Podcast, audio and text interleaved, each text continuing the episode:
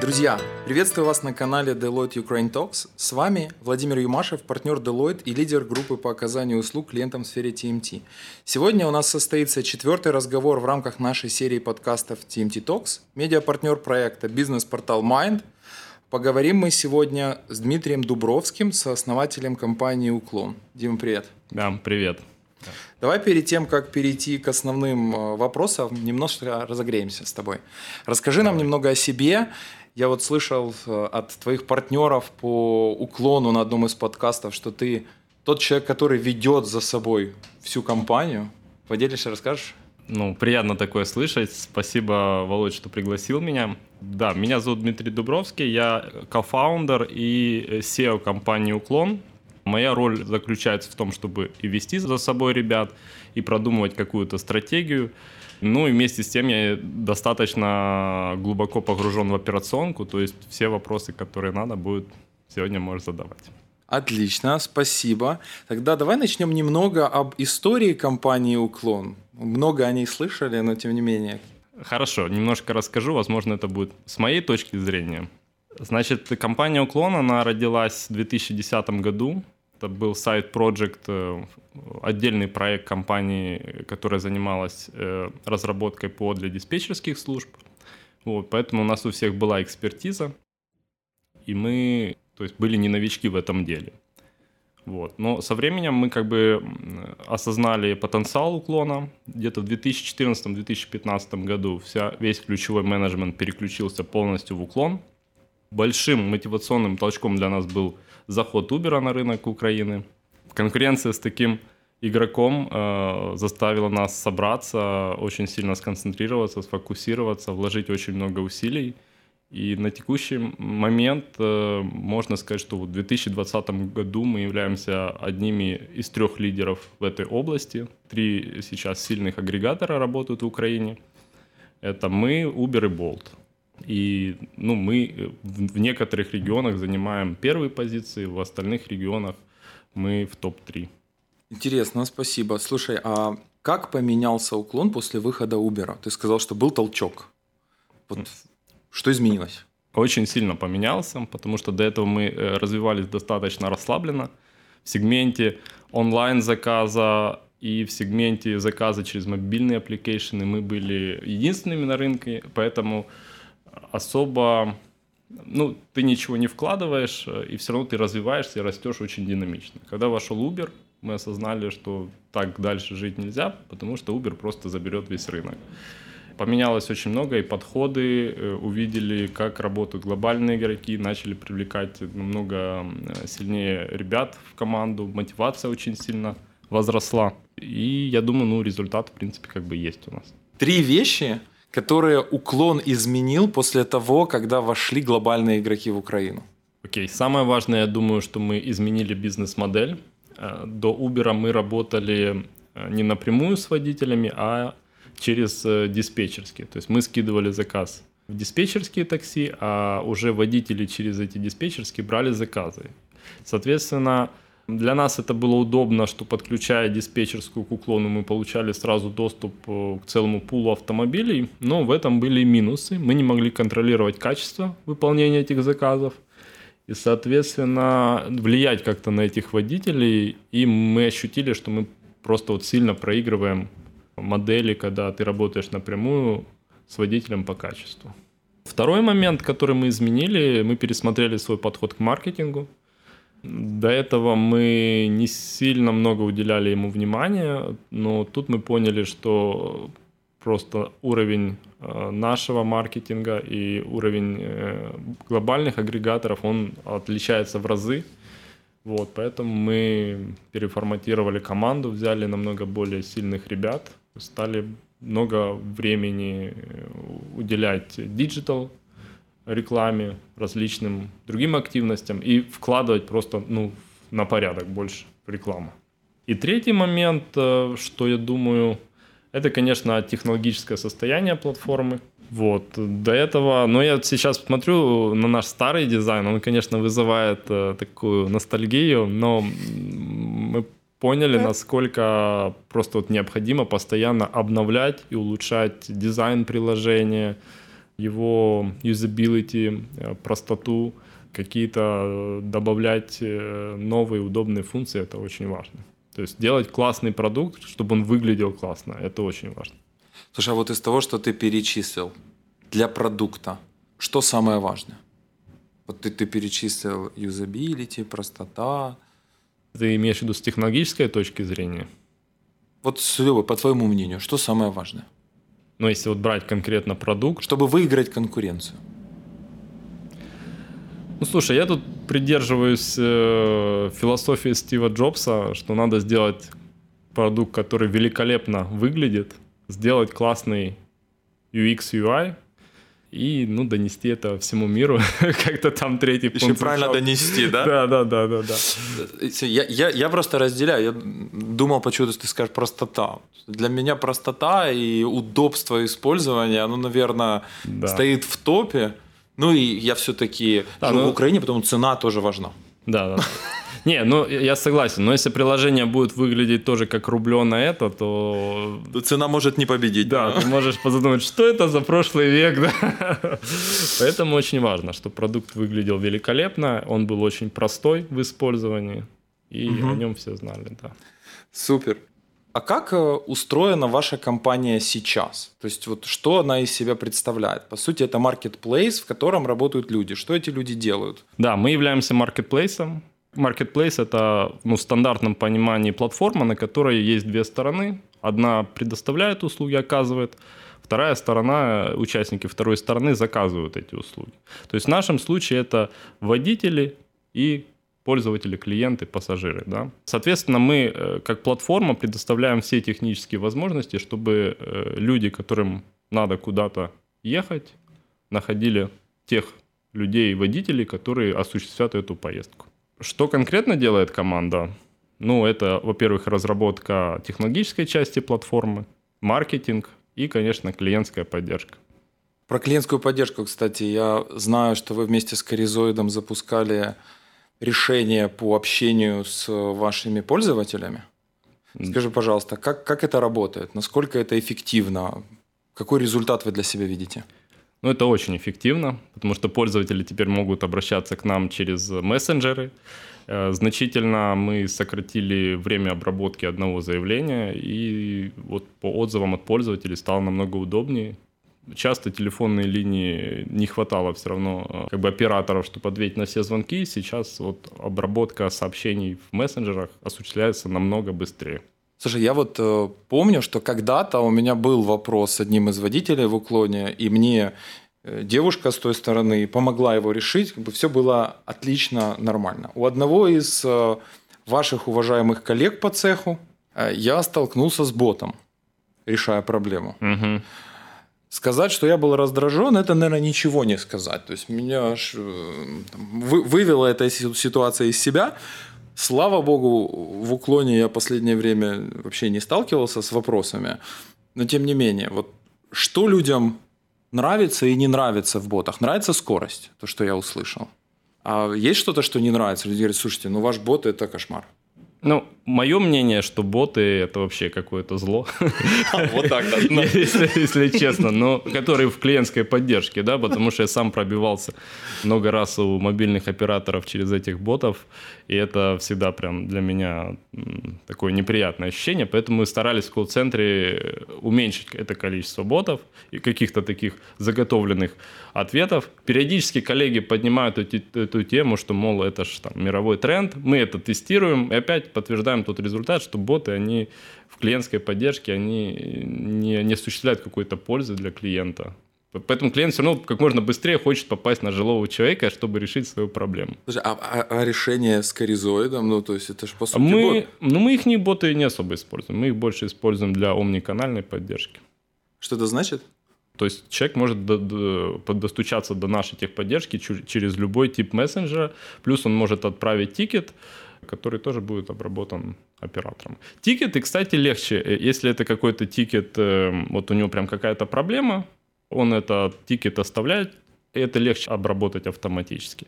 А если он просто вот хочет техподдержку, и ты ему начинаешь в боте вываливать там, если вам надо то-то, то да. напишите то-то, ну, ну это просто, это человек не будет читать, ему надо быстро решить проблему. Поэтому, ну, я лично не сильно поддерживаю эту практику. Я, наверное, разделяю. Может, когда-то боты научатся Возможно. быть умнее нас, но посмотрим. Нужен искусственный интеллект более, более интеллектуальный. Более продвинутый, да. И менее искусственный. А, скажи, пожалуйста, а вот развитие marketplace в Украине, Какие да. основные сложности? То есть это такая специфическая несколько история. Мы к ней все больше привыкаем, но тем не менее. Есть же вопросы. Ну, э, сложности в маркетплейсе э, достаточно стандартные. Когда ты его запускаешь, тебе надо привлечь достаточное количество участников как с одной стороны, так и с другой. Тех, кто хотят э, оказать услугу, и тех, кто хотят ее получить. Поэтому на начальном этапе достаточно часто ситуации, ну в нашем случае это водители и пассажиры, когда пассажир заходит, не хватает водителя, или водитель ищет заказы, заказов нет, он тоже как бы уходит с платформы. Поэтому в нашем случае, э, вот на начальном этапе всегда, когда мы заходим на новый рынок, то мы должны очень проводить такую агрессивную маркетинговую кампанию, демпинговую, чтобы захватить определенную часть рынка. И тогда у нас уже есть какой-то баланс по водителям, пассажирам, и мы можем расти уже более органично. Но, в принципе, такая проблема, она стандартна для многих маркетплейсов. Конкретно для нас э, сложность еще в том, что ну, то есть это плюсы и минусы. Marketplace очень э, легко э, скейлить, масштабировать в разные регионы. Но в этом минус, потому что к нам масштабируются глобальные игроки, они заходят и осуществляют тут очень сильную конкуренцию, и нам приходится защищать свои позиции. А как контролировать ситуацию там, где вы не находитесь. Да? То есть, чем больше регионов, тем больше необходимо точек контроля. Понятно, что пользователь ставит оценку, водитель ставит оценку. Но водителя надо перед этим принять, пробрифовать. Как, как это вообще происходит? Ну, во всех регионах, где мы вышли, мы открываем свое представительство, э, небольшой офис, э, там, где ребята работают э, с водителями, называем это анбординг отделы. Они обучают водителей, проверяют документы.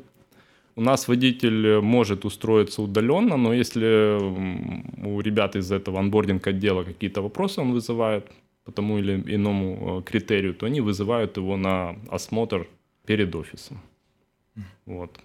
Плюс к этому мы, ну, то есть это такая децентрализация небольшая. Ребята с этих анбординг отделов, они нам поставляют внутренние инсайты, рассказывают, как вообще настроение в городе. Это очень помогает при запуске каких-то бонусных программ, мотивационных программ, промо-компаний. Вообще они нам сообщают обстановки по городам. Плюс мы хотим еще больше пойти в децентрализацию. Мы даже вот в больших городах-миллионниках мы планируем взять, вот во Львове мы уже сделали – бездевов на местах, бизнес-девелоперов, которые будут закрывать для нас очень многие вопросы по развитию в этом регионе. И они будут обладать вот локальным пониманием, что там происходит, где можно найти какие-то ниши для партнерства стратегического, ну что-то в таком роде. То есть, выходя в новый город, если я правильно слышу, вы все-таки пытаетесь найти локальных людей, которые вам помогут лучше сориентироваться на новом месте. Однозначно, однозначно ищем, потому что иначе понимания этого не хватает. Ты можешь думать, что у тебя все хорошо, и, в принципе, даже по цифрам более-менее, но ты приезжаешь и видишь, что ситуация на месте совсем другая. Так это ты просто приехал на один день. А люди, которые там находятся, они дают э, еще больше дополнительных инсайтов, и только вот благодаря такой синергии можно развиваться в регионах. Сколько у вас еще регионов в Украине не покрытых? Тех, в которые вы хотели бы зайти? Сколько вы уже рынок охватили? Вошли во все большие города свыше 300 тысяч. Хотим э, увеличить это количество городов и войти во все города свыше 150 тысяч населения. В этом году мы еще входим в 4 города. В следующем году еще планируем 8 городов войти. И что дальше? Можно сказать, что э, если говорить про цель, Угу. Да, наша цель иметь присутствие во всех городах свыше 150 тысячах населения и быть лидерами или хотя бы в топ-3 во всех городах присутствия. По сути, мы хотим занять позицию национального лидера. Можно спросить, зачем? Ну, для нас это открывает большие возможности. Во-первых, когда ты обладаешь самой большой долей рынка, ты лучше защищаешь свои позиции, ты более привлекателен для инвестиций, Ну и э, за счет большего количества заказов ты э, более рентабелен как бизнес. Слышу, спасибо. А если говорить о росте, то есть если вы становитесь здесь национальным лидером, я так понимаю, вы потенциально можете стать сами даже без инвестиций, верно я понимаю, внешних? Только вот партнеры, те, которые основали Однозначно, да. Э, мы привлек... Э, были до пандемии в процессе привлечения инвестиций, даже под эту цель. Но тут вопрос в том, что мы можем это сделать и без инвестиций, просто за более длительное время. С инвестициями мы бы, конечно, дошли до этого момента быстрее. Ну, так придется потратить чуть дольше времени. А что с другими странами? О вас я слышал, я читал много информации, что вы планировали. Да. Вы... Про Найроби я очень много слышал. Да, да, да, было. Э, мы на самом деле год назад с э, кофаундерами ездили в Найроби. Кению тоже э, рассматривали этот регион для экспансии. На самом деле нам все очень понравилось. До этого было такое, знаешь, предупрежденное отношение, что в Африке там все очень сложно, сложно вести бизнес, ну нет, совсем не так. Конкретно вот в Найроби, конкретно в Кении мы нашли все, все моменты, которые, нас, э, ну, которые у нас вызывали опасения. Мы увидели, что они решаемы, мы нашли людей, которых был опыт открытия такси в этом регионе. И, в принципе, уже на весну мы планировали делать экспансию в этот регион. Мы подбирали команду. Но так случилось, что появился коронавирус. И сейчас очень сложно планировать какую-то экспансию, потому что страны, ну, разная политика по поводу локдаунов, там, регулирования каких-то открытий границ, закрытий границ. Соответственно, риски большие. Ты выйдешь, что-то случится, что-то ухудшится. Поэтому решили, чтобы не терять время, этот год сконцентрироваться в Украине, все-таки достичь этой цели – Потом у нас будет своего капитала достаточно, чтобы даже без привлечения инвестиций осуществить или экспансию в другую страну, или открыть несколько, ну, какие-то другие продукты даже на этом рынке. Вот то, что мы рассматриваем. Насколько ты можешь рассказать о том, какие другие продукты вы рассматриваете? Потому что сейчас я вижу, что вы открыли доставку недавно. Да. Кстати, будет интересно услышать, насколько она успешна. Вы открыли шеринг. Да. В пандемию. Тоже очень интересно. Что дальше? Звучит оно, конечно, как бы страшно в плане пандемии и шеринга, но на самом деле мы понимаем, что шеринг это в данном случае мы рассматриваем ситуацию, когда мы только объединяем двух пользователей в одну поездку, да, то есть мы стараемся найти совпадающие маршруты, которые где-то проходят э, а, более-менее в одном направлении, и объединить их. Вот. И в любом случае, даже объединяя двух пассажиров в одну машину, риски заразиться намного ниже, чем если эти двое человек будут ехать в маршрутке, да, которая забита сейчас людьми, мы все знаем, или в метро. Поэтому не видим тут э, супер большой проблемы. Наоборот, э, сейчас видим, что данный сервис э, пользуется популярностью. К сожалению, наши прогнозы по поводу того, сколько мы сможем а, соединить поездок, э, мы называем это матчи, да, когда поездки по маршруту более-менее совпали. Не очень высокий процент. Сейчас мы добавили возможность соединять матч поездки, которые за зональную форму расчета. До этого была только безнальная. И количество матчей значительно выросло. Сейчас рассматриваем еще различные эксперименты. Подумываем о том, чтобы возможно ограничивать какие-то э, зоны, э, возможно рассматривать шеринг только в определенное время, потому что из каких-то отдаленных районов, э, редко используемых, ну, процент объединения поездок достаточно низкий, и, возможно, в этих зонах пользователь даже не будет видеть возможности этой услуги. То есть, ну, там, где действительно есть в этом потребность, да, там, не знаю, утром Троещина разъезжается, да, ну, ну это же важно для них. Тем более, если, ну, говорить, что Троещине ехать, э, стоять там в 40 человек в одной маршрутке или все-таки вдвоем, ну, втроем с водителем в одной машине, то, наверное, риск подцепить что-то ниже. Помню лирическое отступление. Я однажды жил в одном из э, районов на окраине, угу. и я даже не представлял, что очередь в маршрутку может занимать крайний правый ряд, очередь в троллейбус может занимать средний ряд, а машины, которые пытаются это все объехать, будут объезжать это по встречке. Меня это было, конечно, таким. Да, я тоже жил на Троещине. Я помню, когда у меня не было машины, на маршрутку всегда было три очереди. Одна очередь на сидячие места, одна на, на стоячие, и одна вот на те, когда уже вот даже стоячие залезли, которые забивают. Которым очень надо. Да-да-да, вот там под дверь. Вот, поэтому, ну, однозначно, я думаю, что в этом направлении спрос будет. А на самом деле, за шерингом будущее. Я надеюсь, что все-таки человечество решит вопрос пандемии. Это, опять же, к сожалению, не первое, и я думаю, не последняя, которую человечество переживает. А людей больше, городов больше, шеринг, конечно, это то, к чему мы все в какой-то момент привыкнем. Однозначно, да. Мы, конечно, рассчитывали, что э, пандемия закончится немножко раньше. Сейчас опять набирают обороты. Ну, показатели не очень хорошие да, по кейсам заболевших, но все равно верим в лучшее и в хорошее. А что с доставкой? Как она пошла у вас? А, ну смотри, мы доставку запустили в достаточно ограниченном варианте. Э, то есть мы расширили ту опцию, которая у нас была. Это доставка просто от, от пользователя к пользователю. Да, мы доставляем документы, всякие небольшие посылки до, сейчас э, я вспомню, по-моему, до 30 килограмм. Вот. И плюс мы добавили опцию доставки от двери до двери. Это очень удобно. То есть теперь ты можешь э, заказать машину, водитель к тебе подымется, ты ему отдашь пакетик, и он прям приедет к человеку и подымется к нему. Что дальше? Мы э, планируем эту услугу активно предлагать в B2B, да, то есть корпоративным клиентам, э, соответственно, те, тем, кому надо доставлять посылки людям, например, ресторанам, каким-то магазинам и тому подобное.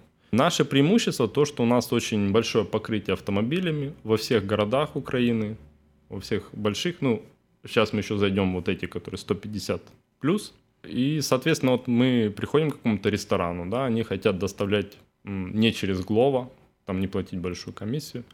Мы говорим, окей, то есть вы можете доставлять через нас, у нас есть парк машин, и, в принципе, подключают наш движок через API и осуществляют эту доставку. Здорово, здорово. А что самое сложное было технологически в реализации маркетплейса такси в Украине? То есть э, это карты, навигация, это установка цены, это контакты водителей, это переубедить пользователя. Миллион вариантов. Не, ну много чего сложно, но если ты спрашиваешь с технологической точки зрения, то картографический движок это да, это одна из самых сложных, одно из самых сложных направлений, потому что ну все серьезные агрегаторы, они в каком-то в том или ином виде должны этот картографический движок у себя реализовывать. Или частично, или полностью, потому что если ты... ты окей, ты можешь дергать движок Гугла через API, но если ты делаешь все через Google, то там такая сумма накапывает, что, скорее всего, она съест всю твою маржинальность. Потому что мы делаем очень много запросов. Мы просчитываем ближайшие расстояния, кратчайшие какие-то маршруты, время с учетом пробок, рекомендуемые коэффициенты, стоимость тоже с учетом ситуации на карте. Ну, очень много вещей, и э, делать это через Google это будет очень дорого. Поэтому приходится в это направление вкладываться, оно достаточно сложное, но и достаточно интересное. Плюс к этому еще очень много вещей, связанных с определением каких-то там сложных параметров, прогнозов, и, соответственно, мы, у нас очень ну, как бы сильно развит Data Science отдел, то есть инструменты Data Science применяем в полном объеме. Для чего? Ну, вот даже рассчитать э, рекомендуемую стоимость в текущий момент времени, да, то есть мы должны оценить много факторов, определить, э, есть ли пробки, есть ли достаточное количество э, пассажиров, достаточное количество водителей, какой был тренд перед этим, какое в это время вообще исторические ситуации, везут ли водители, не везут. На основании многих этих параметров мы выводим рекомендуемую цену для пользователя, по которой он может, если согласиться, да, получить машину. Он, какой у нас есть плюс, он может не согласиться с ней, он может ее уменьшить до базового тарифа, но в этом случае ему, скорее всего, придется подождать подольше. Знаешь, у меня а, был опыт, я в 2000, я не помню, каком это было году, наверное, где-то в году 17 Тогда было тоже три игрока, ну, других. И, а, у нас? А, а? У, у нас, у нас, да, в стране. Ну, ну значит, мы были, но, наверное, не столь популярны, да? Не, почему? Яндекс был. А, Яндекс, мы и Uber. Ну да, Болт же чуть позже зашел в Киев, по крайней мере. Я, кстати, не знаю, когда Болт зашел в Украину. Да, Болт вошел э, первый раз... Э, мне кажется, он первый раз да. вошел, не помню, по-моему, в 2017 году, но они зашли через франшизу и не очень удачно. То есть потом они пропали года на полтора-два, и потом вошли уже именно... А, то есть они так, флеш был, да, потом да, флешбэк. Да. А потом вошли уже как бы от центрального а. офиса, и это уже они тут закрепились надолго. Ну, в общем, было три игрока, и не буду говорить, кого я заказывал. Я заказывал каждый день такси по одному и тому же маршруту. Я смотрю, у меня такси каждый день становилось чуть-чуть дороже. Чуть-чуть дороже. Ничего не менялось на улице. И такой тренд где-то месяц продолжался, когда я понял, что я уже могу заказать какой-нибудь такси элитной марки за эту цену, то я решил, что попробую-ка я другое приложение. Взял другое приложение. И спустя какое-то время у меня у первого приложения была акция, и навсегда цена осталась такой же маленькой, как была в самом начале. Вот мне интересно, вы отслеживаете поведение пользователя и устанавливаете ли цену, исходя из личных предпочтений пользователя? Есть такой элемент? Ну, смотри, поведение пользователя мы отслеживаем. Да, есть такое, есть э, работа на удержание, э, есть целая CRM, она тоже у нас автоматизировано, работает на основании различных алгоритмов.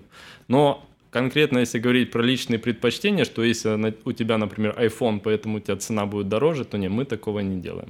Слушай, а скажи, пожалуйста, у вас э, вот глобальные мощные конкуренты, они зашли в Украину. Это вас mm. простимулировало. Стали где-то лучше mm-hmm.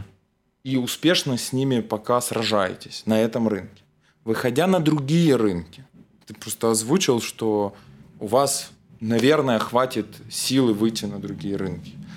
Если там будут глобальные игроки рядом с вами, как вы будете с ними конкурировать? То есть это же сумасшедшие инвестиции первые годы. Ну, мы же не выходим на сразу, сразу на 10 рынков одновременно. То есть мы выходим, определяем последовательность да, выхода. И, соответственно, мы вкладываемся в один город, потом следующий, потом следующий, потом следующий. Э, в принципе, с глобальными игроками мы уже привыкли конкурировать да здесь. здесь. А за рубежом? Даже Найроби. Там же наверняка есть... Да, э... там есть Uber и Bolt. Те же самые, что здесь. То есть вы, да. вы про них в курсе? Да, мы знаем их не сильные стороны, их не слабые стороны. У нас есть э, некоторые различия в бизнес-модели. И, в принципе, мы считаем, что при определенных условиях наша бизнес-модель позволяет нам возить дешевле. Вот и это нас, даст нам какое-то конкурентное преимущество. Ну, конечно, на первоначальном этапе, когда ты должен захватить какую-то долю рынка, то надо вложить нормальные деньги. Общаясь с разными маркетплейсами, я слышу почти от всех одну фразу «winner takes it all». Победитель забирает все. Угу. И позиция многих игроков в том, чтобы максимально конкурентов прижать, вот как у вас стратегия в Украине, я понимаю, да, да. и занять сильную нишу, чтобы зарабатывать на этом рынке. Да, да. Уклон, четыре партнера, очень сильных человека, лидера, которые привели компанию из, так сказать, с нуля, создав конкурента Uber на этом рынке, когда даже про Uber, я так понимаю, вы и не слышали здесь. Не, ну когда он вошел, конечно. Когда вошел, услышали. Не, ну, когда ну, вы... до, до этого уже пару лет он гремел, и там мы уже готовились. Ну, но... когда вы придумали эту идею? Когда придумали, нет, не слышали, да. Ну, то есть вы и Uber, за которым стоят фонды, там, ну, упоминать имена не надо. То есть для них достать 10-20 миллионов долларов – это не проблема, если только они не решат, что все, это не рабочая бизнес-модель, и надо закрывать. Угу, угу. Вы заходите, и они заходят. Вот как, как бороться? Но они уже там есть. Тем более. Да, ну, окей, есть... вот по поводу Uber. Что я замечаю, что вот решения у них принимаются достаточно долго, и вот когда ты заходишь, то вот их реакция, она идет такая с запозданием на пару месяцев, да, то есть вместо того, чтобы принять решение быстро каких-то этих, э, там, видать, идут там цепь согласований, потом там спускают какую-то стратегию. То есть через пару месяцев уже закрепиться немного, да. Плюс, э, ну опять же, сейчас они не сильно нацелены на то, чтобы сжигать кэш, они должны показать акционерам наконец-то какую-то там тенденцию к выходу на прибыльность. И вот мы видим, что во многих регионах они неприбыльные рынки для них оставляют. Да, Uber Eats ушел из Украины, в России у них произошло слияние с Яндексом. Где-то они уже начинают производить э, покупки локальных игроков. Э, ну, не локальных, скажем так, но игроков местного масштаба. Да, они купили Карим, вот, поэтому, в принципе, мы считаем, что все с ними возможно. А вы бы продались? Ну, сейчас мы чувствуем потенциал, что мы можем в Украине занять э, лидерские позиции, а потом мы посмотрим. Не, ну как, сейчас мы не планируем но если, конечно, смотря какую цену предложат. Всегда, да? Да. Хорошо. А если поговорить про корпоративную культуру вашей компании? Вот скажи, пожалуйста, как вы опишете корпоративную культуру «Уклон»? Той компании, которая быстро принимает решения с четырьмя украинскими партнерами, выходит на топовые позиции в Украине. Вот кто вы, что вы? Ну, корпоративная культура у нас достаточно открытая. Мы очень демократичны, поддерживаем культуру инноваций. У нас целый, даже есть такой процесс, когда у человека приходит какая-то идея, он может ее пустить по определенному флоу, и ее рассмотрят. Над этим процессом надо еще поработать, но э, в принципе он есть, да, и в принципе такая культура есть. У нас вообще как open space, и все, даже руководители, даже партнеры, все сидят в open space, ни у кого нет своих кабинетов, только вот переговорки — это как бы отдельные пространства. Вот, поэтому, в принципе, принять быстро какие-то решения, все достаточно легко, все на местах, быстро собрались, приняли. Нужно сделать какой-то разворот, если что-то складывается не очень хорошо. Посмотрели графики, посмотрели цифры. В течение недели можем сделать резкий поворот на 180 градусов в своей стратегии. А что вас объединяет, людей, которые у вас работают? Хороший вопрос. Ну, у нас есть свои корпоративные ценности, наверное, как во многих компаниях, да, и мы, когда набираем людей, мы, в принципе, стараемся, чтобы они нам где-то соответствовали. Вот. То есть мы стараемся э, искать ребят, которые нацелены на инновации, на развитие, на развитие компании, собственное развитие. Мы очень сильно сфокусированы на работе в команде, мы считаем, что как бы добиться серьезного успеха можно только работая сообща. Постоянно сейчас работаем над качеством. Э, ну и в целом мы поддерживаем вот такую культуру достаточно открытую и не сильно агрессивную. Тем не менее, как бы нацеленную на результат. Если человек не показывает результат, или если случилось так, что вы выяснили, что ценностный профиль не совпадает – по каким-то причинам, что вы будете делать? Вы будете пытаться переучить, перенаправить человека или что-то другое предпринимать? Не, ну, конечно, мы попробуем его перенаправить, попробуем еще раз донести, в чем он не прав, в чем он не совпадает с нами. Но если человек, человеку сложно перестроиться, то, в принципе, мы не рассматриваем как бы, сложного попрощаться с человеком и найти как бы ему замену. А когда вы прощаетесь с людьми, кстати, вы Помогаете людям иногда устроиться, вот что-то такое? Мы всегда прощаемся очень э, правильно с людьми. Э, мы закрываем все свои финансовые обязательства, мы даем выходные пособия, мы даем максимально, если человеку нужны рекомендации, да, то есть он в этом может рассчитывать на нас. Подсказываем, да, даем какие-то рекомендации по поиску работы. Но если говорить, что мы конкретно ищем э, людям новые места работы, то, скорее всего, нет. Ты упомянул про качество среди ценностей. Про качество? Да, постоянную да. работу над качеством, над улучшением да, так, да. своих Это, кстати, результатов. Одна из наших ценностей, но такая иногда немножко забытая, потому что мы всегда спешим сделать много нового, и э, не всегда качество удается выдерживать на том уровне, на котором мы бы хотели.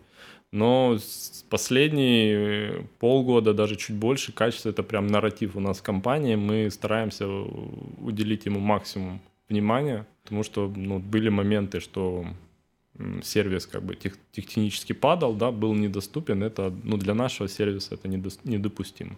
А что говорить о качестве услуг? Все равно мы, мы люди, мы видим да. Э, ситуации, когда возникают конфликты между пассажирами и водителями. Недавно в новостях прозвучало, что один из водителей погорячился и решил, что если у него Audi, то можно на красный проехать быстро, у него не получилось. И был даже вопрос какой-то, что человек обратился в компанию за возмещением убытков. Как вы решаете вообще эти конфликтные ситуации? Сколько да. их? Да, ну на самом деле их э, ну, в процентном соотношении, конечно, немного, но если э, говорить в абсолютном значении, то так как заказов очень много, то и достаточное количество конфликтных ситуаций, которые надо решить.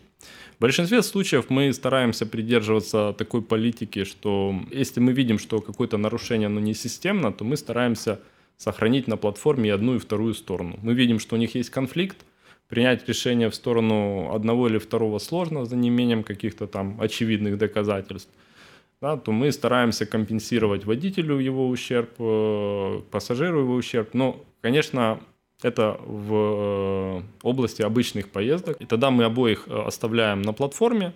Дальше мы как бы наблюдаем. Если все-таки нарушение системное, то мы можем попрощаться как с водителем, так, в принципе, и для пользователя заблокировать доступ.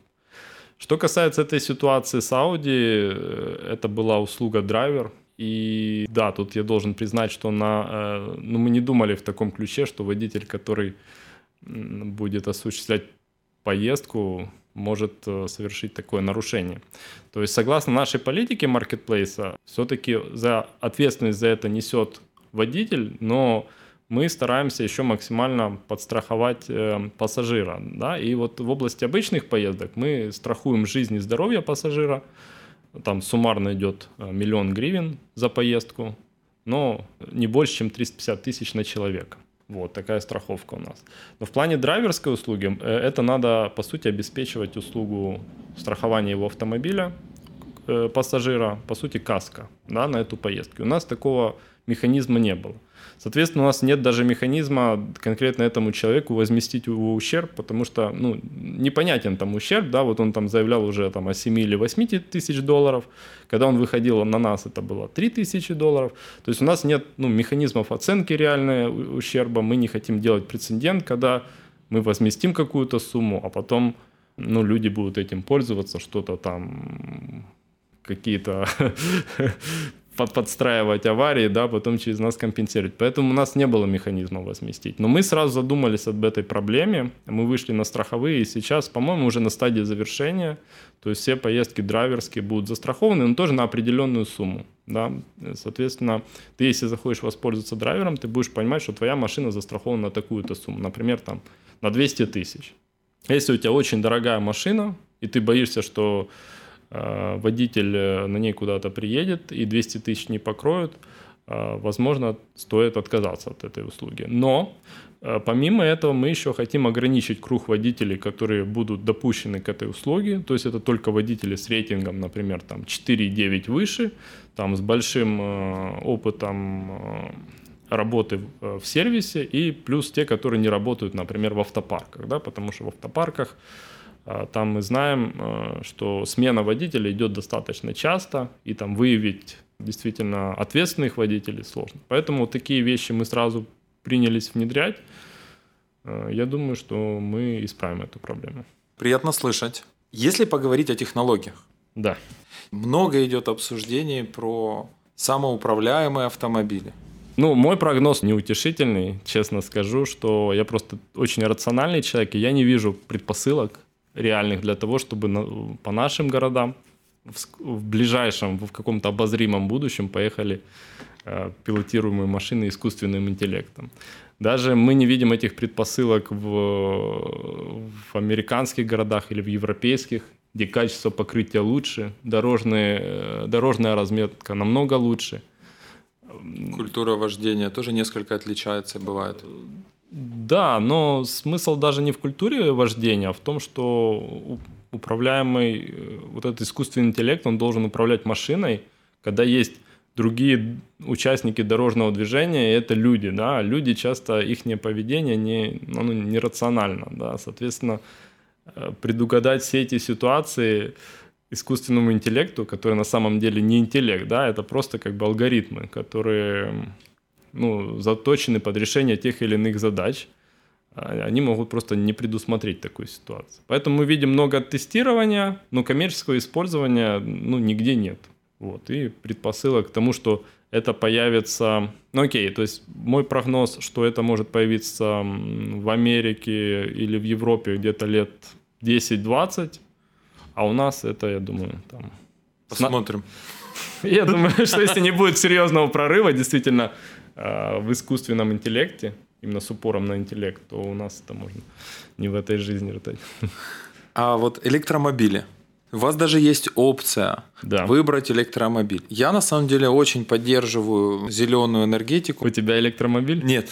Я сразу скажу нет. Я, к сожалению, своему один раз э, имел негативный опыт с электромобилем в том плане, что я заказал после длительной командировки электромобиль в Борисполь, и водитель меня вез э, всю дорогу со скоростью не больше 70 км в час, угу. сказав, что у него стоит трекер, и собственник электромобиля не разрешает ехать быстрее, потому что быстро батарея разряжается. Я спешил к детям, и как-то меня это немножко расстроило. Хотя по городу я заказываю электромобиль, мне нравится. У меня не электромобиль. Я люблю ездить далеко, и пока еще электромобиль да. не позволит мне да. добиться того, чего я хочу. Ну, я как тоже большой сторонник э, улучшения экологии на нашей планете, я бы хотел тебе сказать, что там очень положительный тренд, но нет, он достаточно умеренный. И в первую очередь э, проблема в том, что, то есть, говорить с точки зрения бизнеса, да, например, если организовывать автопарк на базе автомобилей с электродвигателем в сравнении с авто, автомобилями с, ну, с газовой установкой, то вторые намного выгоднее. Да? Автомобили на газовой установке э, обеспечивают намного лучше рентабельность. Соответственно, чтобы эти машины начали появляться в такси, должна либо улучшиться технология по электромобилям, они должны стать или дешевле, или быстрее заряжаться, больше километраж пробега. Ну, желательно, чтобы все три параметра улучшались. Да? Тогда, в принципе, это направление будет быстрее продвигаться. Ну, в западных странах еще есть дотации государства, но не знаю, насколько у нас можно на это рассчитывать. Я хочу добавить, что во всяком случае по этой технологии, по ней виден горизонт, да, по ней видны постоянные улучшения. Да. Я думаю, что вот прям 10 лет, и мы точно на, на это перейдем, просто улучшатся какие-то параметры, и тут не надо будет заказывать класс Green, да, просто ты будешь заказывать такси, к тебе будет приезжать электромобиль, просто потому что это выгоднее. Наши люди очень чувствительны к цене, если оно будет э, действительно более рентабельно, то не надо будет э, специальных каких-то доработок, просто они появятся. Слушай, а скажи, пожалуйста, вот э, а вы же пострадали все равно от карантина, правда? Как вы собираетесь восстанавливаться? Слушай, ну нам грех жаловаться, потому что вначале мы действительно пострадали. Э, мы упали очень сильно в апреле. В мае уже началась тенденция на рост. В июне мы вернулись на свои докарантинные показатели. В июле мы их значительно превысили. В августе вообще у нас уже был рекорд. Мы закрыли больше заказов, чем в декабре. Это самый высокий месяц у нас 2019 года. В сентябре чуть-чуть тренды роста уменьшились и в октябре, ну просто потому что действительно коронавирус сейчас стал влиять, да, и чуть-чуть уменьшается поездки. Но в целом мы не можем жаловаться и говорить, что у нас там как-то плохо по сравнению с другими бизнесами. Нет, ну, я вижу, что в первую очередь э, появилось много новых пользователей, которые предпочитают вместо пользования транспортом, а все равно надо куда-то ехать, использовать такси. То есть надо было вопрос задать по-другому. Как на вас повлиял карантин? Да, вообще. Слушай, а, а, а скажи, пожалуйста, вот как минимум один из ваших конкурентов на такой прозападный манер очень активно рекламировал, что он бесплатно возил э, докторов, угу. еще ряд э, позитивных вещей делал для государства Украины. Вот два подвопроса. Первое. Делали ли вы что-то подобное? Потому что я не могу сказать, что я много об этом слышал. А второе, почему вы думаете, они это делали? Ну, я не могу говорить, почему они это делали. Ну, да? предположить всего, можно. Скорее всего, тут был правильный пиар с их точки зрения, с их стороны. А мы на самом деле тоже были включены в эти активности, только не в Киеве. Мы осуществляли э, перевозки врачей во Львове, ну, еще в нескольких городах. Вот. И ну, у нас э, пиар в этом плане получился ну, не такой заметный. Помимо этого, мы постоянно участвуем еще во многих социальных активностях. Вот если это говорить про э, медицину, то мы помогаем людям. Да, проблема, по-моему, свертываемости крови. Да? Мы, мы их отвозим, и мы в момент карантина мы осуществляем там полную перевозку этих людей, которым надо постоянно делать какие-то процедуры. Вы это активно где-то пиарите? С этим вопрос потому что иногда я вижу, что об этом многие не знают, причем вплоть до того, что сотрудники не знают, какие социальные активности компания делает. То есть я думаю, что мы будем усиливаться в этом направлении, потому что действительно, когда показывают, в каких направлениях мы участвуем, э, то это ну, вызывает восхищение, но многие об этом не знают. Пришло время сделать отчет о корпоративной и социальной ответственности. Точно, точно. Это важно, да, потому что если даже внутренние сотрудники об этом не знают, то ты теряешь очень большую ценность в их глазах. Слушай, а такие штуки, как э, самокаты, вот сейчас прям один из ваших конкурентов с самокатами очень активен. Ну, очень, да, я согласен, такая мотивирующая история с этими самокатами. Но на самом деле я вот как говорил, что мы должны быть э, достаточно эффективными по затратам, потому что мы растем на свои э, инвестиции, на свои средства. Поэтому история с самокатами для нас выглядит э, не сильно прозрачной. Очень часто мы находим как бы аналитику, что это пока убыточный бизнес, вот. И вообще это не совсем marketplace, да, потому что marketplace мог бы называться, если бы владельцы самокатов размещали свои самокаты, а люди, которые хотят воспользоваться самокатами, ими бы пользовались. Но в данном случае это другая модель. Да? Компания закупает самокаты, дает ими пользоваться, и это сразу тянет за собой логистику, ремонт, поддержку, замену батареи и тому подобное. Мы в этой э, бизнес-модели не чувствуем себя очень комфортно, поэтому мы в самокаты не пошли. А вот э, по вашей информации, если вы изучали, насколько в Украине подобный самокатам или велосипедам бизнес, он вообще выживаем в свете того, что я помню, когда к нам зашел первый игрок с велосипедами. Bike Now. Он очень быстро удивился, когда эти велосипеды были разобраны на базаре, на, одном из рынков. На, насколько вообще выживет эта история здесь? Я, честно говоря, не верю в то, что она выживет. На самом деле она очень э, вот странно работает даже в странах Европы, где вроде бы менталитет э, другой, да, и мы считаем, что там люди более сознательные в этом плане. Но я видел, как э, разбросаны эти самокаты посреди улиц, э, где-то их там складируют, где-то их там закидывают на эти машины, что после, не знаю, там месяца такого использования от этих самокатов остается непонятно, я представляю, что с ними творится у нас, где их могут не только куда-то закидывать, но, но еще элементарно воровать. Вот, поэтому, ну, вот да, это причина того, что мы не пошли в эту историю. А, она для нас не очень понятна и не очень прозрачна. А каршеринг? Чувствуете его в своей где-то зоне?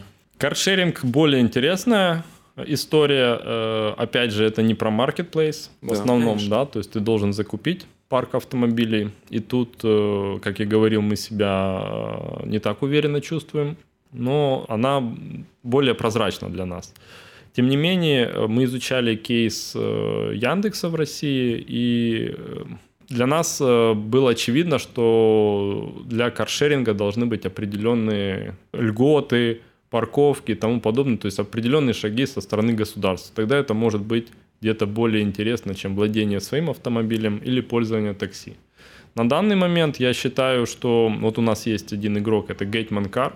То есть ты, беря в аренду этот Gateman Car, по сути, ты платишь дороже, чем если бы ты вызвал такси через уклон. Смысла тебе, э, получается, особо нету, потому что ты должен выйти, дойти до этой машины, сесть, доехать где-то припарковать, ну, еще как бы несешь какую-то ответственность за это. А когда у тебя такси, и ты, например, по центру передвигаешься, то ты вышел, машина тебя подъехала, забрала, ты приехал, не думаешь ни о парковке, ничего, вышел, с водителем рассчитался и все. Как бы я считаю, что это более удобно.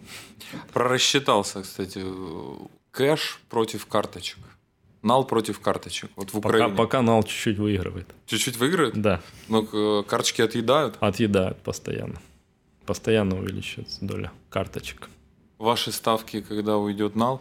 Ну, не знаю, пару лет и точно станет без нала больше, чем нала в э, нашем сегменте. Ну, возможно, лет пять и уйдет практически. А по поводу сложностей работы в Украине. На самом деле я пересекаюсь с различными маркетплейсами, Мгм. которые работают в разных нишах. Проблема одна. Неурегулированность рынка. Ну, она едина. Причем она на самом деле типична не только для Украины, а для многих стран, потому что это новое. Это то, к Мгм, чему мгм. люди не привыкли, когда писали законы 10, 15, 20, а иногда 100 лет назад. Что вы делаете в этом направлении? Помогаете ли вы государству? Чувствуете ли, что государство идет навстречу вам в этом вопросе? Да, для нас ситуация в точности такая же, как ты описал. Текущее законодательство в сфере такси, оно несовершенно, оно очень сильно усложняет водителям э, вход на рынок, поэтому большинство водителей, я бы сказал, 90 плюс процентов не имеют лицензий, Э, ну и с другой стороны это практически не контролируется. Мы постоянно выступаем во всех рабочих группах, мы тоже выступаем за законопроект, э, ты упоминал э, про законопроект, который есть Министерстве, э, висит в Министерстве инфраструктуры с использованием патентов. То есть это тот законопроект, за который мы выступаем, чтобы сделать вход для водителя на этот рынок полностью прозрачным, полностью легальным и более простым. Вот. Какая ситуация сейчас? Э, Этот законопроект на обсуждении у различных комитетов. Э, Какие-то комитеты поддерживают, каких-то есть вопросы. Ну, сейчас э, как бы ведется работа над ним. Насколько она будет положительная, я думаю, еще покажет время. Сложно сказать сейчас, будет ли результат. А можно нашим слушателям три совета, чтобы построить успешный бизнес? Marketplace. Ну, можешь в целом про бизнес, можешь про маркетплейс. Ну, в целом, я, конечно, уже привык э, думать э, в масштабах маркетплейса. Мне прям очень много вещей, как только я нахожу, что они неудобны, прям сразу хочется завернуть маркетплейс. Поэтому люди иногда в шоке, когда они меня спрашивают что-то по бизнесу, я говорю, слушай, да ладно, там твой бизнес, ты вот можешь это, это добавить, и будет маркетплейс. Э, Но они говорят обычно, Подожди. подожди, да, у меня, у меня там мои экскаваторы. Я говорю, да зачем твои экскаваторы, давай вообще эту услугу завернем. Ну, какой у меня совет будет для людей, которые хотят сделать тут э, marketplace или просто бизнес? Ну, я не знаю. Во-первых, э, брать и делать, не бояться, потому что тот, кто не делает, э, у того шансов вообще нету никаких, чтобы у него что-то получилось. Второй совет – это обязательно подумать о команде, которая будет с тобой, о тех людях, которых ты можешь привлечь в свое дело, да, на которых ты сможешь положиться, твоих партнерах. Либо ты это делаешь сам, но тогда э, у тебя должна быть команда исполнителей. Ну и третий момент – это, конечно, я бы посоветовал очень э, сильно обращать внимание на опыт других бизнесов, задуматься о, привлечении либо ментора, для того, чтобы он, он тебе быстрее помог э, с пониманием некоторых моментов, либо ну, самостоятельно обучаться и развиваться в этом направлении. У тебя есть кто-то, для кого ты выступаешь ментором? Нет. Это как бы... А, а был бы готов? Я не знаю. Ну, сейчас, конечно, много. Честно говоря, я себя не считаю там суперопытным э, бизнесменом, да, то есть э, у меня есть куча вещей, которые я хочу еще узнать, которые я хожу на обучение, я постоянно много читаю, но все равно есть много людей, которых я на самом деле часто в общении даже больше слушаю, я стараюсь там вот услышать человека, понять, какими э, практиками он руководствовал, что привело его к успеху, и где-то э, аппроксимирую это на свой бизнес. Вот, поэтому не знаю, насколько конкретно я был бы хороший ментор. Но когда кто-то мне рассказывает, я прям весь во внимании. Отлично, отлично. Дима, спасибо за то, что ты так открыто рассказал о своем бизнесе, преимуществах, э, планах, корпоративной культуре. Очень откликнулась с Deloitte открытость, Мгм. фокус на качество, на удовлетворенность клиента и понимание того, что на самом деле в любом вопросе есть две стороны, и важно найти баланс. Вот прям очень зашло. Это был TMT Talks слушайте нас на канале Deloitte Ukraine Talks, на SoundCloud, Apple Podcasts и Google Podcasts. Текстовую версию нашего разговора читайте на портале Mind. И уже традиционно услышимся. Спасибо, Дима. Спасибо, спасибо.